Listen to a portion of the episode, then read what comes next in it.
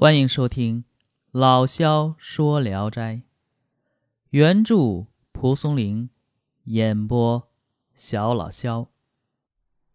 哈喽各位听众啊，今天又是短篇合集啊哈，没办法，因为确实短篇太多了啊，这一卷全都是短篇，所以说只能做个合集啊。我们继续，什么时候遇到长篇了啊？那时候就不做合集了。第一个故事呢，名字叫木树。有两个放牧的孩子走进一座山里，到了一个狼洞前面，发现洞里有两只小狼崽子。他们一合计，就一人抓了一只，然后两人各爬上一棵树，两棵树相距约有几十步远。不久大狼回来了，进洞一看，小狼不见了，立即显出焦急的样子。这个时候，一个小孩在树上扭小狼的爪子、耳朵，故意让它嚎叫。大狼听到声音，抬头一看，就发疯似的啊，直奔到树下，一边嚎叫一边抓树，想爬上去。这个时候呢，另外一个小孩又在另一棵树上，弄得小狼叫得厉害。大狼停下了嚎叫，四下观望，才发现了那棵树上也有小狼，于是就丢下这里，奔到那棵树下，像刚才一样奔跑嚎叫。这个时候，先头那棵树上的小狼又叫，大狼又转身奔回来，口中不停地嚎叫，脚下不停地奔跑，往返几十次以后，奔跑速度渐渐慢下来了，叫声也渐渐小了，最后奄奄一息，趴在地上久久不动了。小孩下树一看，大狼已经断气了。现如今呢，有种强横的汉子，瞪着眼睛，怒气冲冲地按着剑，好像要与人搏斗，把人给吞掉。触怒他的人却关上门自己走开了。汉子声嘶力竭，却没有对手，岂不心中畅快而自以为英雄？却不知这只是一种禽兽的威风，人们故意戏弄他，为了好玩而已。好，这故事讲完了啊。呃，类似寓言，本篇呢，呃，与那个以前讲的大鼠可以互相参看，都是采用所谓游击战术战胜对方。不过呢，大鼠是这猫对付老鼠，本片则是两个小孩啊对付老狼。站在人的立场上，尤其是当时狼害严重的时候，这个牧童呢做的没有什么不对的地方，以其机智除掉了力所不能及的大狼，甚至应该得到称赞。但是呢，呃，现在啊圣母心一点，利用老狼的母爱啊杀死这只老狼，呃，让人觉得咱们人呢，其实也有残忍的时候。不过这个物种不同，我的我的道德不适用于于你啊，也只能这么说了。好，这个故事完了，下边第二个故事名字叫富翁。说的是有位富翁啊，生意人多向他借钱。一天他外出，有一个年轻人跟在他马后面，问他有什么事儿。原来呀、啊，也是来借本钱的。富翁答应了。到了富翁家里，正好桌上有几十枚铜钱，年轻人就用手摞钱玩，把钱堆垛成高高低低的好几摞。富翁一看这样子，就谢绝了年轻人的请求，没有借钱给他。有人问富翁这是什么缘故，富翁却说呀，这个人呢、啊一定好赌博，不是正经人。他熟悉的技能，不知不觉就从手脚上表现出来了。查访了一下这个年轻人，果然爱赌博。啊，这个故事也讲完了。嗯，本片中所谓以手叠钱做游戏，类似于现在银行中比赛数钱，都是带有专业性质的啊，非内行人办不到的。啊，带钱的少年呢，因为赌钱嘛，所以肯定闲了没事就玩钱嘛。闲时堆钱做游戏的习惯积习难改，于是呢，在同样生物词道的放贷的富翁面前啊，就露了马脚。富翁为什么不肯带钱给他呀？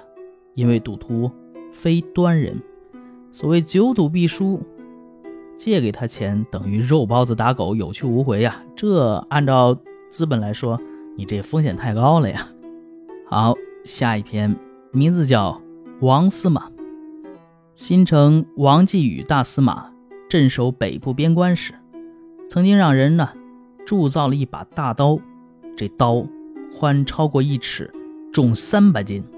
王司马每次巡查边防，就派四个人扛着这把大刀，仪仗护从走到哪里就放在地上，故意让北方人来拿刀，但他们呢用尽力气也动不了这把刀。王司马又暗地里让人用桐木照大刀的样子做了一把，宽窄大小没有不同，刀上呢贴上银箔，他拿着时常在马上挥舞，北方各部落看见没有不震惊害怕的。王司马又在防区边界移栽芦苇作为界墙，横向延伸十多里，如同屏障，扬言说呀，这是我的长城。北方兵马一到，就全拔了烧掉。过后王司马又重新栽上，这样烧了三次，就把炮石火药啊埋在了芦苇下面。这北方兵再一烧芦苇，火药炮石立刻爆炸，北兵死伤很多。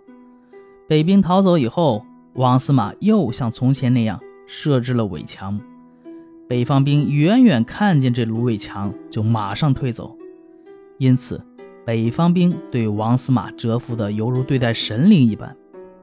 后来王司马因年老辞职回家，边塞又传来敌人侵犯的警报，朝廷又召他去镇守。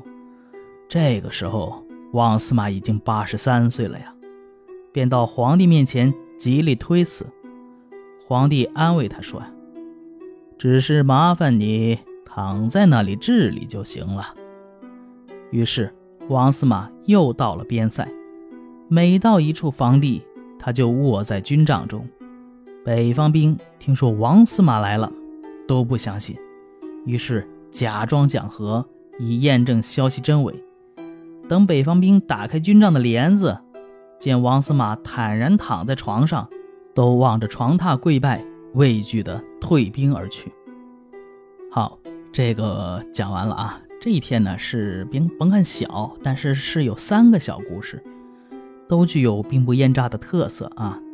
正是由于王继宇的足智多谋，明朝天启崇祯年间的宣大蓟辽一带边境，在他居边镇二十年的期间啊得以安定。所谓北兵，其实说白了就是清兵啊，只不过这个时候已经是清朝了呀，所以这事儿啊就设了忌讳。所以这个有的版本里边，比方说清歌厅版本的《聊斋志异》就没有收录这一篇。呃，王渔洋在此篇的评论中说，今抚顺东北，哈达城东，插柳以界蒙古，南至朝鲜，西至山海，长亘千里，名柳条边。思越者至重点，著为令。啊，这纠正了篇中说所谓的埋尾博为界的说法。王大司马是王渔洋的近亲长辈啊，所以呃应该是以王渔洋所说的为准啊。呃，还有最后一个故事，我有点耳熟，嗯，总有点那个啊，呃，死诸葛吓走活司马的那种感觉了啊。好，下一个故事啊，下一个故事名字叫月神。话说扬州一位姓提的同知，晚上梦见月神召见他，言辞神色都十分愤怒。他抬头见一个人侍候在神的旁边，为他说了点好话。醒来以后呢，他对这个梦很厌恶。他一早就来到了东岳庙，在神前默默祈祷，希望能消灾。出了庙门，看到药店里有个人，很像梦里见到的那个人，一问知道他是医生。提同志回到家里，突然得了病，特地派人去请那个医生。医生到了之后就开方抓药，晚上吃了药，半夜就死了。好家伙，这还有点黑色幽默啊！药是晚上吃的，人是半夜死的。有人说呀，阎罗王和东岳天子每天派男女侍者十万八千人，分散到天下做巫师医生啊。但是呢，有个名目叫勾魂使者，所以用药的人不能不考察一下呀。好，这故事也讲完了啊，有点搞笑的意思啊。阎罗王和东岳天子呢，呃，其实在我们的体系当中啊，相当于死神了。日遣侍者男女十万八千种，分布天下做巫医，名勾魂使者啊。这说的其实就是天下巫医之多呀，害人之严重。